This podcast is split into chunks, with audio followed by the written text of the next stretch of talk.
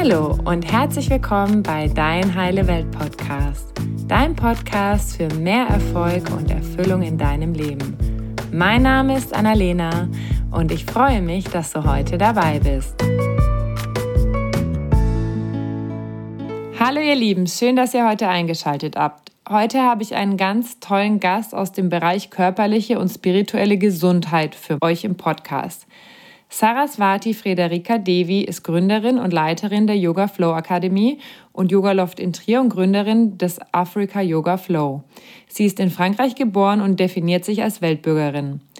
Nach ihrem Philosophie- und Literaturstudium entdeckte sie während zahlreicher Reisen in Asien die fernöstliche Ganzheitsphilosophie und versteht sich als Botschafterin der verschiedenen Sichtweisen der Kulturen. Sie ist Yogalehrerin und Dozentin, Tänzerin, Meditationsleiterin, Ayurveda-Expertin, Kunstfotografin und vieles mehr. So viel Zeit haben wir gar nicht, das heute alles zu nennen. Aktuell lebt sie den Großteil des Jahres in Cherba und bildet dort Yogalehrer aus. Liebe Saraswati, ich freue mich riesig, dass du heute im Podcast dabei bist. Ja, vielen herzlichen Dank, Annalena, für die Einladung. Hallo, Namaste, Salam Alaikum. Ich freue mich sehr, heute dabei zu sein. Nur kurz, äh, Ayurveda, ich bin Ayurveda-Ernährungsberaterin, also auf keinen Fall Expertin. Okay. Das ist ein ganz, ganz, ganz weites Spektrum. Yoga kommt aus dem Ayurveda und ich bin also auf die Ernährung spezialisiert. Also okay. Das ist ja die älteste Medizin der Welt und so weit bin ich auf keinen Fall. Hm, also es beschränkt sich auf die Ernährung. Okay, also bescheiden ist sie auch noch und dann werden wir später noch mal was Kurzes zu Ayurveda machen. Habe ich nämlich auch eine ganz, ganz tolle Frage dazu. Danke auf jeden Fall für den Hinweis. Ich würde sagen, wir steigen gleich mal ein, so mit dem Hauptthema. Heute geht es ja ganz in erster Linie ja um Yoga.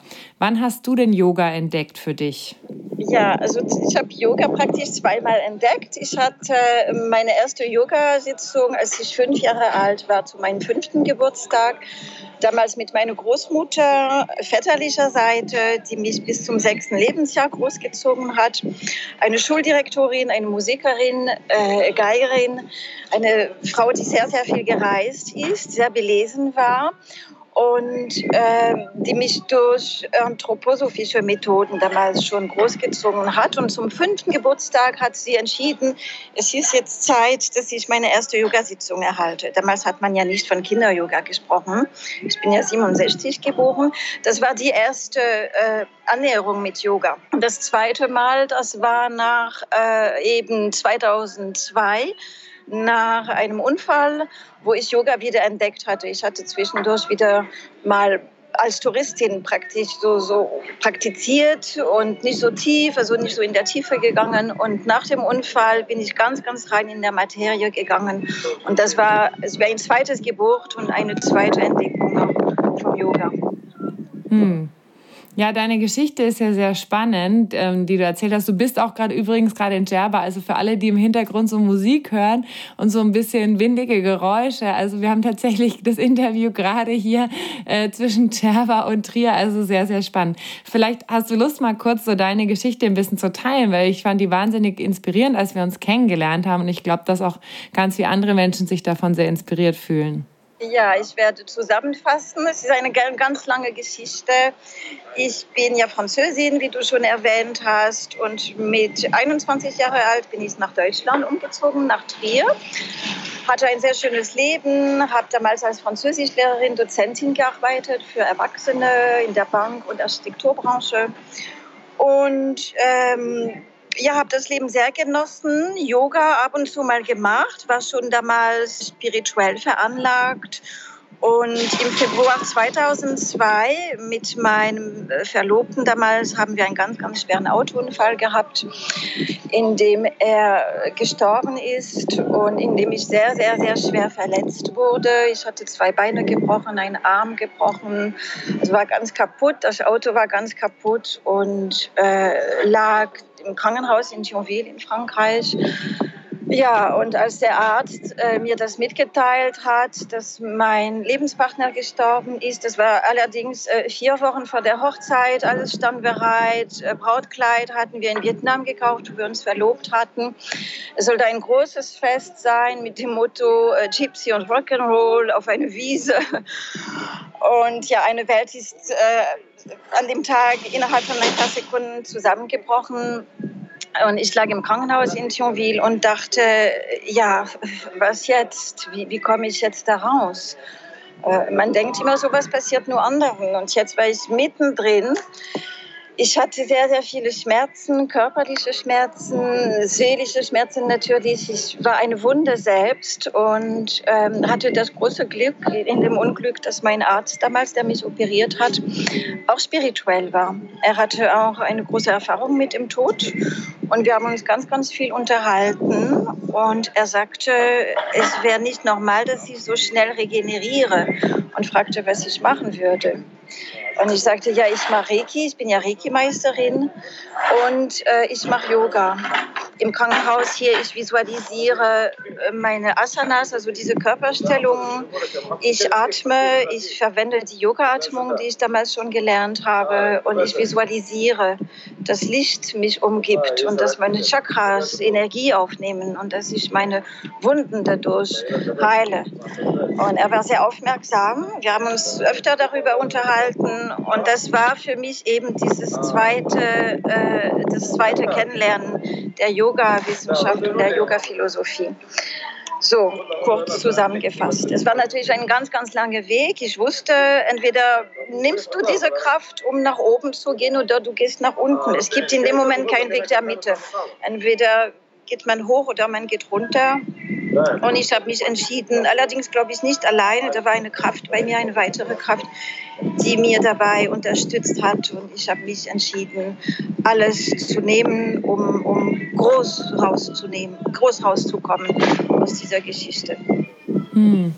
Danke fürs Teilen. Also ich fand das echt wahnsinnig beeindruckend, dann auch so viel, dass du so viel Lebensmut dann auch wieder aufgebracht hast nach dem, was da passiert ist und vor allen Dingen wirklich einfach nur, also du hast, hattest in dem Moment ja auch gar nicht mehr so viel Zugang zum Yoga. Ne? Das war ja schon so ein Ticken wieder weiter weg, aber du hast mir erzählt, dass da so eine Stimme in dir kam, die gesagt hat, oh, irgendwie geh wieder das Thema Yoga an oder so, ne? Genau, das ist so eine Kraft. Irgendwie hatte ich das Gefühl, dass es in meine Körperzellen gespeichert war. Und das ist genau in dem Moment, also auch in dem Unfall, ich habe alles mitbekommen. Ich war ja ganz bewusst die ganze Zeit. Äh, bis die Rettung kam. Sie haben mich natürlich äh, äh, eingeschlafen, um mich aus dem Auto rauszunehmen, weil es wäre sonst nicht möglich gewesen. Aber ich habe ja alles mitgekriegt. Und ich habe wirklich mitgekriegt, dass etwas bei mir ist, was sonst nicht bei mir ist. Und als ich wieder wach wurde im Krankenhaus, diese Kraft war da. Es, es war enorm. Das kann man gar nicht beschreiben. Es hat mich immer begleitet und genau in dem Moment ist das wieder aktiv geworden für meine Heilung, für, um, um mich zu unterstützen unterstützen. Es war ja nicht einfach, aber ich war in ein halbes Jahr, muss ich sagen, innerhalb von ein halbes Jahr äh, stand ich wieder auf die Beine. Ich habe die Krücken ganz früh wieder in die Ecke gestellt und alle meine Ärzte haben gesagt, sie sind ein Fall für die Wissenschaft. Sie, sie werden so schnell gesund. Was machen Sie? Was machen Sie? Was, was, was ist das? Und ich hatte das Glück, dass äh, viele eben spirituell veranlagt waren oder sich dafür geöffnet haben und mich auch dabei unterstützt haben und sagten, machen Sie weiter, machen Sie weiter den Weg. Das ist wunderbar.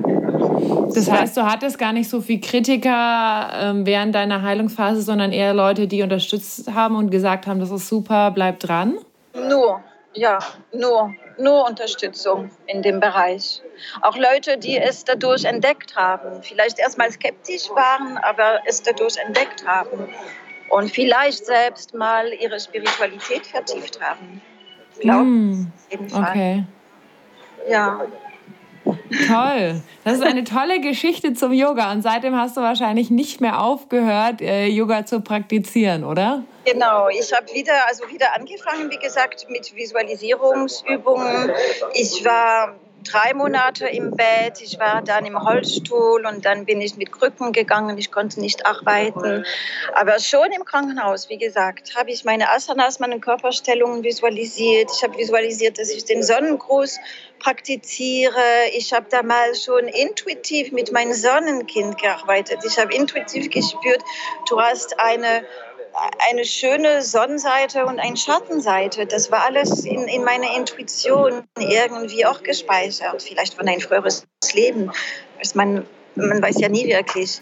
Mhm. Und äh, alle diese gerufen und die Atmung hat sehr geholfen. Pranayama. Im Yoga haben wir ca. 70 äh, verschiedene Atmungssorten und peu à peu mit Arme dann Übungen gemacht, mit meinen Füßen Übungen gemacht und visualisiert, dass ich an wunderschöne Plätze der Welt äh, stehe, die ich kenne und dort Yoga mache. Ich habe sogar davon geträumt, dass ich Yoga mache.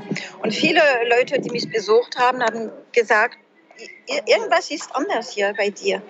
Man spürt eine Kraft, die uns auch wieder ein Lächeln auf den, Leb auf den Lippen äh, bringt. Weil alle haben natürlich meinen Lebenspartner auch gekannt. Wir waren alle befreundet. Und viele sagten, da ist was, äh, was es sonst nicht gibt. Ja. Verrückt. Spannend, echt. Wie würdest du denn jemandem Yoga erklären, der sich noch gar nicht damit auskennt? Also der das nur mal so gehört hat, weil gerade ist das ja auch so ein totaler Hype.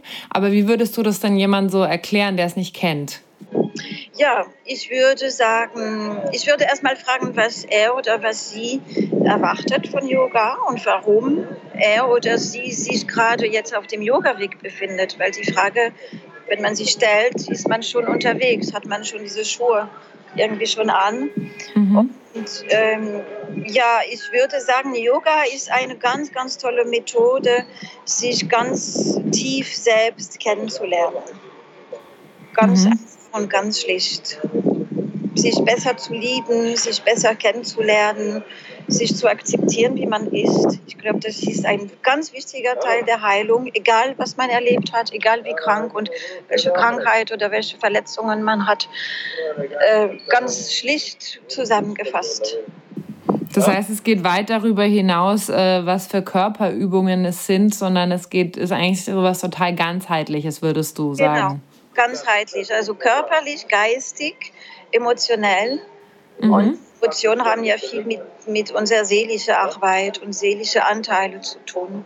Es ist ja ein Wort, was ganz oft falsch verstanden ist, leider Gottes. Aber die Seele ist ja einfach das Ganze, was uns repräsentiert und was unsere Emotionen auch äh, beeinflussen kann und, äh, und erweitern kann, auch heilen kann. Also eine mhm. Methode, um sich kennenzulernen, sich ganz, ganz in der Tiefe kennenzulernen. Was nicht immer einfach ist natürlich. Ne? Man entdeckt auch die Schattenseite an sich. Und anstatt die Schattenseite unter dem Teppich zu kehren, dann nimmt man sie an und arbeitet dran, transformiert man diese Schattenseite. Das ist zum Beispiel die Shavasana-Stellung äh, im Yoga, die Anfangsentspannung, wo man liegt. Das ist auch die mhm. Stellung und das ist eine große Stellung der Transformation, der Selbstakzeptanz. Mhm. Wenn man da ja auch nichts tut, ne? da ist man ja auch so im Loslassen. Ne? Genau, genau, im Loslassen und alles scheint erstmal ganz, ganz weit weg zu sein und auch nicht mehr so wichtig zu sein. Mhm. Und für wen würdest du sagen, ist Yoga geeignet? Für alle. für alle Menschen. Groß, klein, dick und und spirituelle und spirituelle. Für alle Menschen. Ich unterrichte viele, viele verschiedene Menschen. Ich unterrichte in einem, einem Talasso hier auf Java, auch in einem Hotel. Ich unterrichte alle Gesellschaftsschichten und habe alle Gesellschaftsschichten unterrichtet. Alle Menschen, geöffnet für Spiritualität, skeptische Menschen, Banker, äh, Sänger, Schauspieler, Schriftsteller, Mathematiker, wirklich alle, alle Menschen, Frauen hier, arabische Frauen, mhm. verschleierte Frauen, nicht verschleierte Frauen, alle Menschen, Imam, alles, wirklich alles, was man sich vorstellen kann. Und alle sagen, wow, es ist, es ist toll es ist toll. Einige machen weiter, andere machen nicht weiter. Einige machen, kommen regelmäßig in der Sitzung. Einige wollen die Yogalehrerausbildung nach zwei Sitzungen, andere nach zwei Jahren vielleicht. Aber es, es ist immer ein, ein Erlebnis. Immer. Mhm. Du sagst ja auch dich, äh, du sagst ja auch über dich, dass du dich so ein bisschen verstehst als die Botschafterin der verschiedenen Sichtweisen. Ist Yoga dann auch so etwas, was eigentlich Menschen weltweit verbindet? Ja, definitiv. Also Yoga bedeutet erstmal die Übersetzung des Wortes Yoga, das bedeutet Einheit, Verbindung, Harmonie. Also Verbindung auch in dem Sinn, wieder, sich wiederbinden, sich, sich wieder verbinden. Mhm. Und äh, Yoga ist natürlich, hat eine große Quelle in, in Indien, in Nordindien. Ich unterrichte ja die Tradition Swami Shivananda Saraswati hauptsächlich.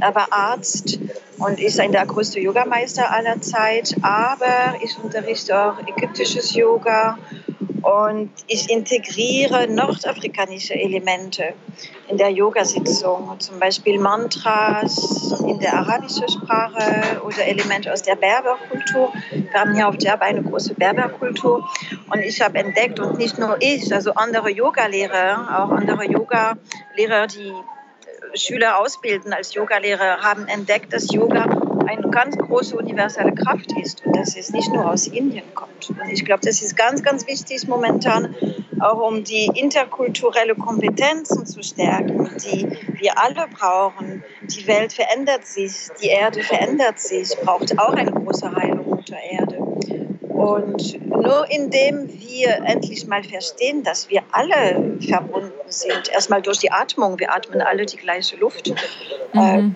Dass, dass die Yoga-Quelle repräsentiert, dass das einfach die Yoga-Quelle ist. Also es ist ein universelles System, uralt, über 6000 Jahre alt, eine ganz, ganz alte Wissenschaft.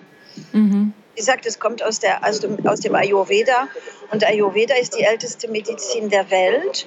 Und wir haben auch hier in Nordafrika ein, eine Art nordafrikanisches Ayurveda mit Pflanzen aus der Wüste, mit Tinkturen aus, äh, aus Djerba hier mit verschiedenen Blumen, verschiedene Essenzen und so weiter und so weiter.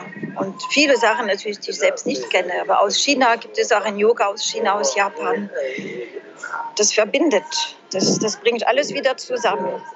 Das mhm. ist eine große Küche, so wie ein Buffet praktisch. Und jeder kann sich das nehmen, was er gerade spürt, was für ihn gerade gut ist. Und äh, so kann man das äh, vergleichen. So mhm. Ein großes Buffet mit, mit ganz, ganz vielen Nahrungen. Und was für einen gut ist, äh, ist einfach da. Und man soll herausfinden, was, ja, was für einen einfach das, das Beste ist. Einfach mhm. probieren. Ich sage einfach probieren. Einfach offen bleiben und probieren. Und was mir hier sehr gut gefällt, zum Beispiel der Oriental ist ein Mensch, der niemals sagt, das gibt's nicht. Ach, das ist Quatsch und das gibt's nicht. Er, er öffnet sich und probiert. Wir haben ja große Wissenschaftler, Wissenschaftler in Orient, wie Ibn Khaldun oder Avicenne, große Ärzte, die damals auch sehr spirituell waren. Und im Okzident ähm, ist das noch zu verschlossen. Viele sagen, ach ja, das ist ja Quatsch und Energie, ach, das, das ist ja was, was, was mit einem Radio oder mit einem Fernsehgerät zu tun hat, aber nicht mit unserem, nicht mit unserem Körper. Ja, ich glaube, wir wissen noch so wenig und ich glaube, da wird uns die Wissenschaft tatsächlich auch ganz viel helfen in den nächsten Jahrzehnten, auch viele Sachen zu messen, die jetzt schon ganz viele Menschen spüren und schon aus so alten Kulturen auch kommen, aber die, die man vielleicht noch bislang noch nicht so abbilden konnte, ne? Eben, ja. Es kommt aber zurück, ja. Ganz ja. schnell sogar, ja alles zwingt uns irgendwie dazu. Die Welt ist, ist sehr, sehr unruhig momentan und die Öffnung ist da und so schwuja, schwuja, wie man hier sagt, so Step by Step. ja, da leistest du ja auch mit deiner Arbeit ja auch einen Beitrag dazu, dass, äh, dass da Heilung passiert, ne? Ja, eben, ja, ja, ja.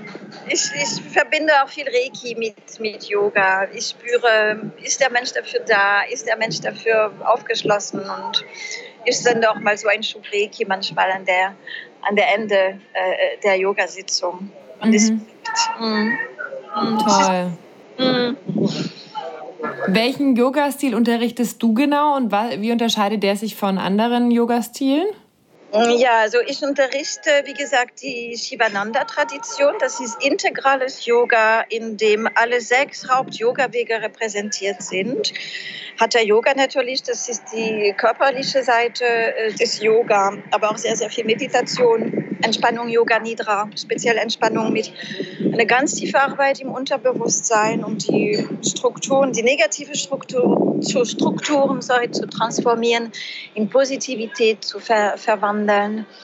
Und Raja Yoga, Jnana Yoga, so Yoga des Wissens, in dem ich meine Yoga-Sitzung immer einleite mit einem Text aus der Bhagavad Gita, die alte Yoga-Schriften oder neue äh, Weltanschauungen, zum Beispiel äh, von Stefanie Stahl, nehme ich auch ganz, ganz viel aus dem äh, Sonnenkind und Schattenkind, weil das ganz modern ist. Das ist eine moderne Psychologin und das verbindet einfach.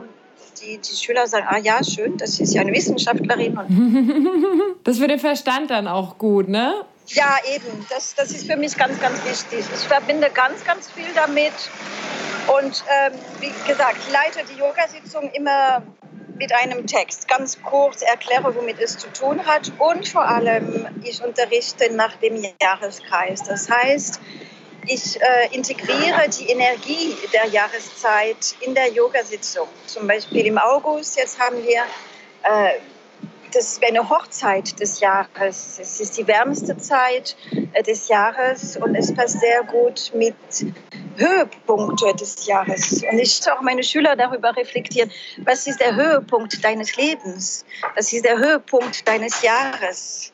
Mhm. Äh, denk mal kurz darüber nach. Lass es zu dir kommen und feiere diesen Höhepunkt des Jahres in deiner Yoga-Sitzung, indem du dich zum Beispiel im Herzen öffnest für noch mehr Erfolge in deinem Leben.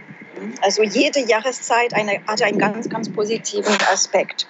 Und so unterrichte ich. Das ist integrales Yoga nach Shivananda, Swami Shivananda Saraswati und nach Swami Vishnu Devananda, aber auch nach Dr. Yogi Khan ein, ein mhm. großer Yogameister aus dem Senegal, der noch am Leben ist übrigens. Und ähm, nachmittags ist es hier sehr heiß, im Winter vielleicht nicht mehr so heiß, aber die, die Sommerzeiten sind ja sehr heiß, unterrichte ich Yin-Yoga. Das ist eher passiv, wo die Stellungen länger gehalten werden, eher ein meditativeres Yoga.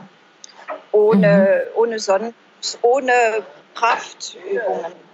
Sonst ist das eine gute Mischung, ausgeglichen Kraft und Entspannung, Passivität und Aktivität. Und Yin-Yoga ist eher passiv. Mhm. Und einmal im Monat Afrika, das ist afrikanischer Tanz und Yoga. Und afrikanischer Tanz ist ja sehr Spannung lösen. Das ist eine ganz, ganz tolle Rückenschule. Sie ist von Monika de Camera gegründet worden, eine Afrotanzmeisterin die über 30 Jahre in, in Westafrika unterwegs ist und, und war und dort auch gelebt hat und hat ein ganz, ganz tolles System entwickelt. Ich war die erste Schülerin der Ausbildung Afro-Yoga damals 2013. Also ich war ihre erste Aspirantin praktisch. Mhm. Und äh, das unterrichte ich auch, also dreiviertel Stunde afrikanischer Tanzbewegungen, die sehr herzöffnend sind und durch die Tanzbewegungen kann man sehr schön auch Anspannungen loslassen und der Kopf befreien vor allem, was der westliche Mensch dringend braucht. Oh ja, so, ja. Also nicht mehr so viel dazu, nicht mehr so viel erklären wollen, einfach gestehen lassen und mehr in den Füßen sein, mehr, mehr geerdet, also mehr auf, mhm. auf Erde sein, geerdet sein und mehr im Jetzt. Einfach, ich stehe da, wo ich jetzt gerade bin und das ist gut so. Der Kopf befreit, die Seele tanzt. Mhm. Und das unterrichte ich einmal im, im, Monat und zweimal im Jahr in Trier im, ähm, im Museum, im äh, Simeon-Museum. Das ist mein großes Event mit, mit Musiker, mit Live-Musik und auch ein Thema. Wir verbinden es mit einer Museumführung, mit Objekten aus dem Museum, die wir auch in der Yoga-Sitzung integrieren. Oh, das sind die drei Haupt, äh, Haupt-Yoga-Stile, die ich unterrichte. Mhm. Ich verbinde Tour mit Yoga. Das du verbindest eigentlich ganz viel miteinander. Also sowohl Reiki, also, also so viele Dinge, die aus verschiedenen Teilen der Erde kommen und die aber irgendwie alle das gleiche Ziel haben. Ne? Alle irgendwie so dieses Heilung, Bewusstsein, bei sich ankommen. Ne? Genau, das ist ganz wichtig. Das ist, das ist ein Basis für ein gesundes und ein glückliches Leben, vor allem bei sich sein und mhm. sich selbst sein. Also sich nicht irgendwie äh, in, in eine Form reinpressen lassen von der Erziehung oder Gesellschaft, sondern einfach sich selbst, sich selbst. Mhm. Und das kann man durch Yoga wunderbar erreichen. Mhm. Also einfach authentisch sein, wo wir, wie wir jetzt auch hier sehr authentisch die Mofas immer im Hintergrund haben. Das passt eigentlich auch perfekt. Sorry. die, die, fühlen sich dann, die Zuhörer, die fühlen sich dann gleich so, als ob sie mit in Cherba neben dir in der Sonne sitzen würden. Das ist doch auch perfekt. Ja, genau. Das ist ein bisschen Lokalkolorit, was ich euch genau. so soll man als Yoga betrachten. Also im Yoga versucht man alles so positiv wie möglich zu sehen. Und genau. ist einfach ganz authentisch und ihr sitzt einfach mit im Café unter große Bäume im Schatten. genau. genau. Ähm, welche Rolle spielt denn Meditation in deinem Leben? Eine ganz, ganz große Rolle. Ich meditiere jeden Tag beim Aufstehen. Also ich stehe auf, habe mein Ayurveda-Ritual, mein Reinigungsritual, meine Massage und dann 20 Minuten Meditation. Mhm. Es ist wie Kaffee oder Frühstück. Ohne kann ich nicht mehr leben. Und machst du dann einfach eine Meditation? Du bist dann einfach ganz in der Stille oder hörst du Musik ja. oder irgendwelche Mantras? Also ich rezitiere mein Mantra, mein persönliches Mantra. Ich sitze vor meinem Altar, vor mhm. meinem Puja. Das ist so ein Platz mit Fotos der Yogameister und alles, was ich mit meinem Yoga-Weg verbinde. Das sind äh, Blumen oder Feder drauf. Alles, was mit der Natur verbindet. Die zwei Fotos der Yogameister. Und ich habe mein Meditationskissen Richtung Osten gerichtet, also da, wo das Licht aufgeht um Viertel nach fünf jeden Tag. Und oh, so früh. Und, ah, ja, ja, wenn, also es ist wichtig, sehr früh zu meditieren, wenn die Energie noch ganz rein ist, eben ohne Geräusche, ohne Belastung, ohne Gedanken. Und äh, so meditiere ich, meditiere ich meistens 20 Minuten. Klappt nicht immer, manchmal nur 10 Minuten, aber auf jeden Fall jeden Tag in der Stille. Warum ist die Energie früh noch reiner? Liegt es daran, weil auch noch so viele Menschen schlafen dann? Die Menschen schlafen, alles ruht und ähm, die ganze Atmosphäre ist von dieser Dunkelheit und die Energie des Mondes noch äh, gestärkt. Hatha, Yoga heißt, Hatha heißt Sonne und Mond. Es geht um Ausgleich männlich, weiblich, Yin und Yang, Tag und Nacht. Und Nacht ist die Möglichkeit, der Ruhe auszuruhen, zu verarbeiten. Okay. Deshalb ist, ist der Tagesbeginn noch nicht belastet. Mhm. Es ist noch ganz tief in dieser Mondkraft, in dieser Mondenergie, die ganz rein ist, reinigend. Mhm. Und welche Vorteile, also wenn jetzt jemand sich mit Meditation noch gar nicht auskennt, welche Vor Vorteile würdest du denn sagen, hat Meditation? Also wenn ich jetzt sage, ja, die meditieren immer alle, die ich kenne und jeder sagt, ich soll das machen, was bringt mir das denn, wenn ich jetzt mal so ein Laie wäre? Ja, es bringt ähm, ein ganz, ganz toller Kontrolle des Geistes, dass man sich nicht mehr von seinen Gedanken ablenken lässt, die meistens äh, erstmal unexistent sind. Also Gedanken kreiert man selbst. Und man kreiert selbst ein Gedankenkarussell. Ja, was ist, wenn dies und das und oh mein Gott und vielleicht klappt das doch nicht und da, da, da, da, da. Man steigert sich hoch, oft in Katastrophen. Der Mensch ist ja so prädestiniert, also gerade der westliche Mensch, dass er denkt, ah, es wird schief gehen oder jener Erfahrung. Also ich spreche wieder aus Erfahrung, weil Meditation war auch ein, ein Teil meine Heilung und Meditation kann man ja einfach nicht von Yoga trennen. Das mhm. ist auch der Ziel des Yoga. Also Ruhe des Geistes, mhm. Kontrolle der Gedanken und Lenkung der Gedanken. Du bist, was du denkst. Und was du denkst, sprichst du aus und was du aussprichst, kreierst du in deinem Alltag. Mhm.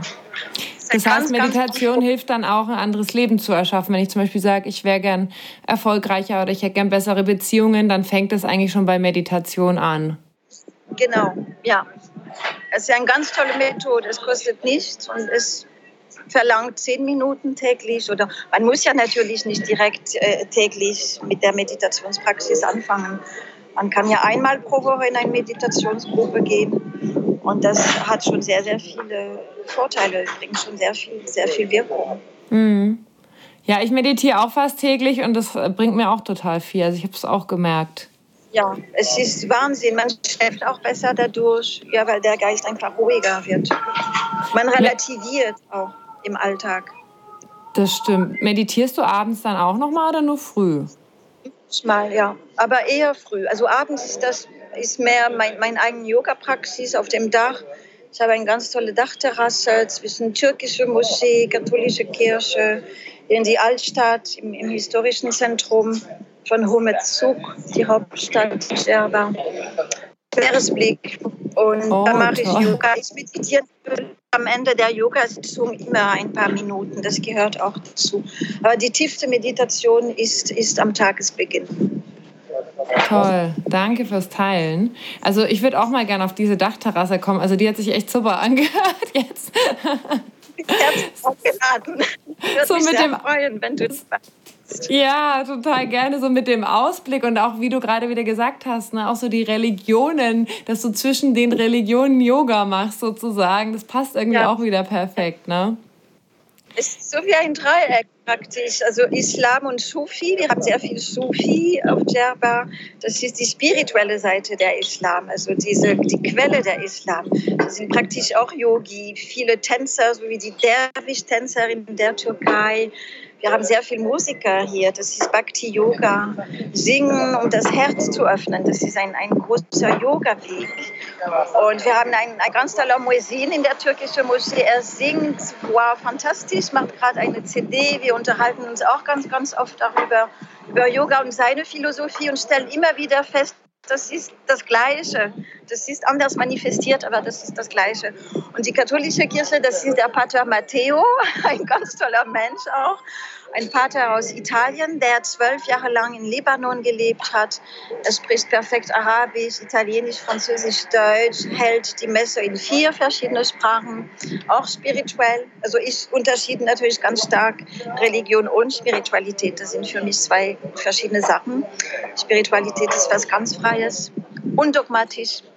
Und äh, ja, und ich dazwischen, äh, wie der Dreieck praktisch, ein Dreieck Yogi mit Yoga und meinen eigenen Mantra im Sanskrit, mein indische Tänze, mein afrikanische Tänze. Und es verbindet sich wunderbar, muss ich sagen. Wir verstehen uns alle perfekt. Es ist sehr schön, sehr yogisch, einheitlich. Toll sehr inspirierend auch, ne? Weil, also ich habe oft das Gefühl, dass das bei vielen Menschen, egal wo man ist oder auch in den Religionen oft so ist, als ob alle von der gleichen Sache reden würden. Aber so wie wenn halt verschiedene Leute einen Elefanten an einem unterschiedlichen Ende anfassen. Der eine fasst das Ohr an, der andere das Bein, der andere den Schwanz. Jeder beschreibt es anders, aber alle reden vom gleichen Elefanten, ne? Genau, genau. Der eine sagt, das ist rau, der andere sagt, das ist glatt und feucht und trocken und das ist ein Tier eben. So ja. ist das. So kann man auch Yoga betrachten. Ja, ja schön. Dann habe ich noch eine Frage. Ähm, ein Teil der Yoga-Philosophie ist ja auch die Arbeit mit den verschiedenen Chakren. Was sind denn Chakren und welche Rolle spielen die auf diesem Yoga-Weg und diesem Genesungs-Heilungsweg? Mhm. Also Chakra, Chakren, Chakras äh, sind Energiepunkte. Man kann sie sich so vorstellen wie kleine Lotusblüte, die sich vorne und hinten wie ein Trichter öffnen. In, der, in dem Energiekörper verteilt. Wir haben insgesamt ca. 80.000 Chakras, Chakren, also ich sage immer Chakras als, als Plural. Und diese Chakras nehmen die Lebenskraft auf. Das nennt man Prana im, im Yoga und durch Pranayama. Pranayama heißt Lenkung der Atmung. Diese viele Atmungsübungen nimmt man diese Lebenskraft auf, was die Chinesen Qi und Qi, die Japaner Qi, die Chinesen Qi nennen, die Ägypter Ka, das ist ja alles die, die gleiche Kraft. Durch die Atmung nimmt man diese Kraft an und die Chakras verteilen diese Kraft in unsere Energiebahn. Und so kann man von Heilung sprechen, weil wenn die Kraft regelmäßig und gut verteilt wird, sind alle Körperorgane gut versorgt mit Lebenskraft und so bleibt man einfach gesund oder so bringt man bestimmte Organe wieder in, in, auf dem Gesundheitsweg. Das ist ja die orientalische und die asiatische Philosophie, die allerdings sich unterscheidet von der westlichen Philosophie. Aber momentan gibt es auch sehr viele Ärzte, die auch mit Chakraarbeit äh, heilen. Es gibt einen, einen ganz tollen Arzt zum Beispiel in Belgien, der heißt Thierry Janssen. Er, er ist Chirurg, Dreifachchirurg, äh, Frauenarzt, Urolog und hat noch einen, einen, einen Chirurg-Titel. Äh, ist auch Therapeut, hat Psychologie auch studiert und schreibt ganz, ganz tolle Bücher darüber, über diese Chakra-Heilung, diese Energieheilung. Mhm. kann man auch durch Yoga-Praxis die Chakras gut geöffnet halten oder, oder mehr öffnen, sodass die Energie sich gleichmäßig verteilt. Also ich versuche es jetzt ganz äh, einfach zu erklären, ohne mhm. Fachbegriff, damit es für alle so erreichbar bleibt. Mhm. Und die sieben oder beziehungsweise acht Hauptchakras entlang der Wirbelsäule trainiert man auch während der Meditation oder während der Yoga-Sitzung. Die Wirbelsäule spielt eine große Rolle. Das ist so wie eine energetische Antenne. Mhm. Das sind auch 30 Nervenpaaren, die aus der Wirbelsäule rauskommen und unsere, unser Körper auch ernähren. Und die Chakren sind stark damit verbunden. Mhm. Also wenn ich deine Frage beantwortet habe, das ja. ist so ein riesiges Thema. Chakra heißt ja Diskus. Das ist so wie, ein, so wie eine CD, die sich dreht und Energie aufnimmt, wie, wie eine CD eben, die die Musik weitersendet. Und so ist das mit einem Chakra, nimmt Energie auf und sendet diese Energie weiter, wo es gebraucht wird. Und durch Gedankenkraft, eben dann durch Meditation, kann man auch durch Visualisierungskraft die Energie dahin senden, wo sie gebraucht wird, mhm. wo es mhm. nötig ist.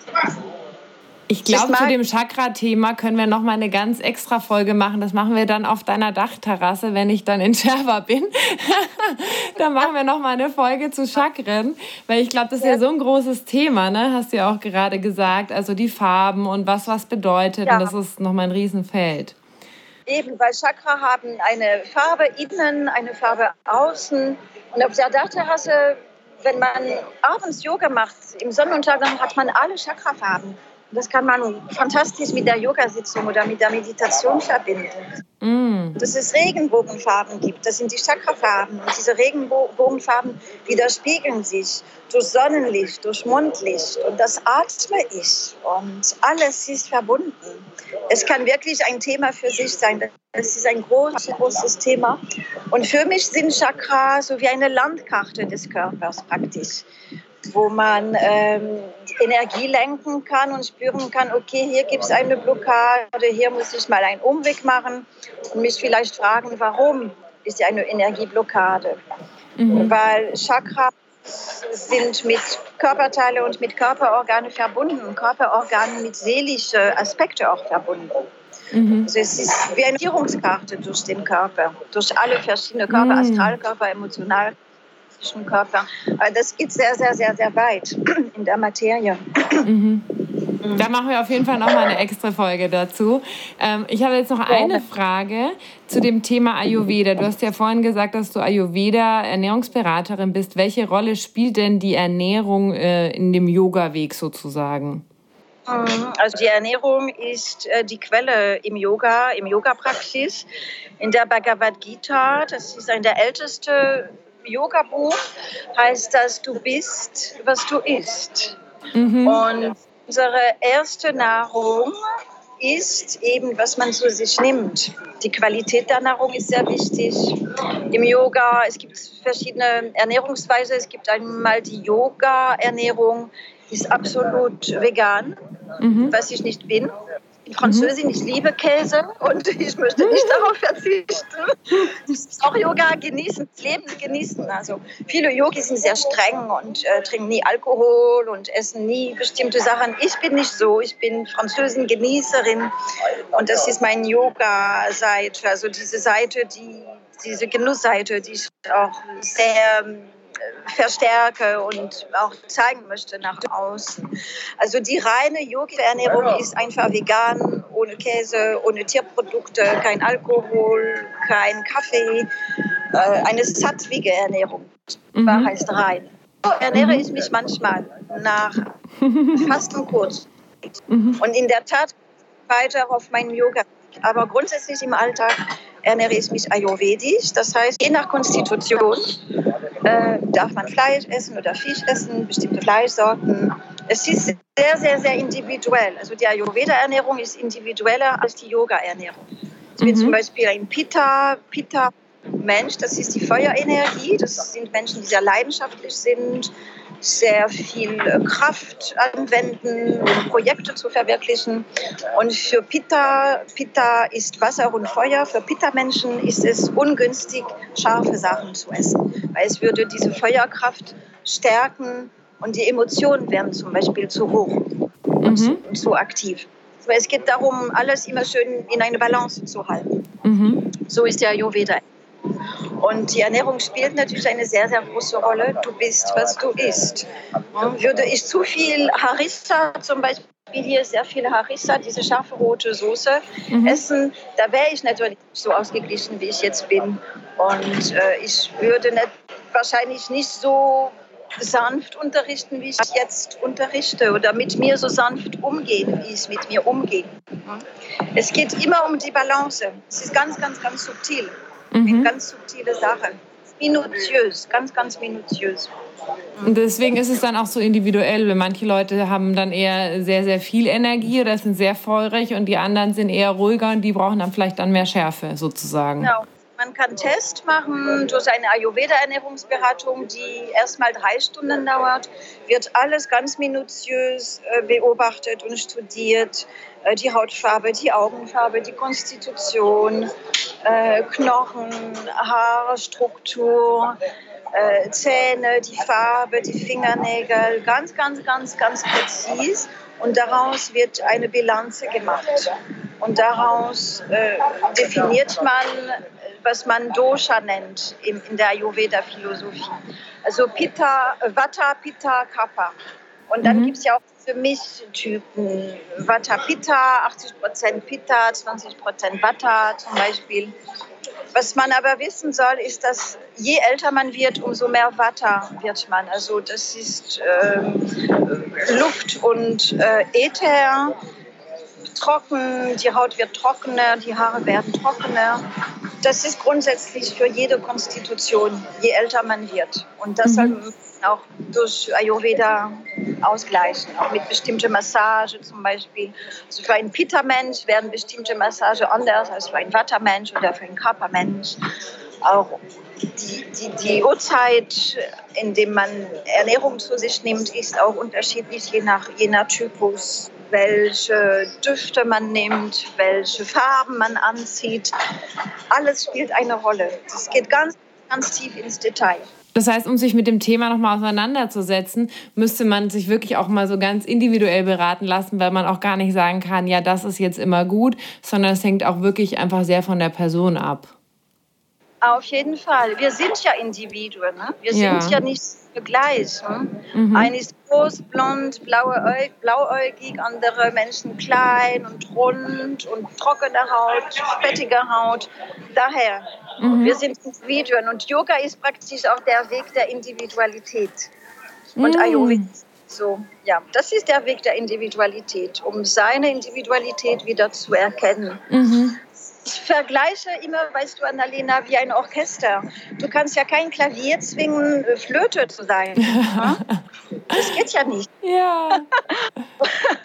Alles hat ja seinen Platz und seine Funktion, damit die Melodie schön erklingt und ganz harmonisch wirkt. Ja. Und so ist das für, mit uns Menschen. Ja, das stimmt. Eine Flöte, ein ist Klavier und äh, ein Klavier braucht eine andere Pflege als eine Flöte etc. Indiv der Weg der Individualität. Schön. Das ist, das ist ein schöner Schlusssatz zu den Fragen. Jetzt kommen wir noch zu den vier Fragen am Ende. Und zwar, ja. was sind denn deine drei größten Learnings oder Weisheiten, die du bis zum heutigen Zeitpunkt in deinem Leben gelernt hast? Die drei?